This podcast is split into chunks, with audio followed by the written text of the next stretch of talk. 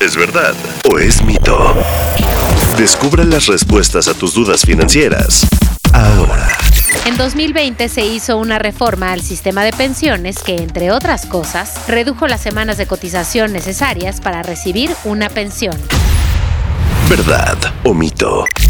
Verdad. En el primer año de la reforma, es decir, en 2021, las semanas requeridas eran 750 y se estableció que cada año aumentarán 25 semanas hasta llegar a 1000 en 2031.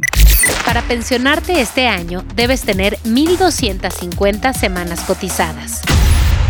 ¿Verdad o mito? Mito. Los mexicanos que quieran recibir una pensión en 2023 deberán acumular 800 semanas cotizadas ante el IMSS.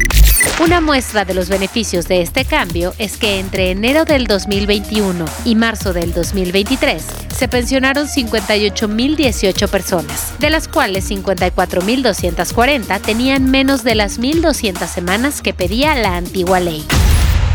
¿Verdad o mito? Verdad. Sin la reforma, solamente se hubieran pensionado 3.778 personas. Solo puedes cotizar trabajando para una empresa y teniendo un patrón. ¿Verdad o mito? Mito. Puedes pagar las semanas que te faltan para pensionarte a través de la modalidad 10 o del régimen para trabajadores independientes. Con esta, eliges el salario con el que quieras cotizar y accedes a los servicios del Seguro Social, como cualquier otro trabajador registrado, y acumulas las semanas necesarias para lograr una pensión. Para iniciar el trámite debes registrarte por internet en la página www.ims.gov.mx diagonal personas-trabajadoras-independientes. ¿Verdad o mito? Verdad.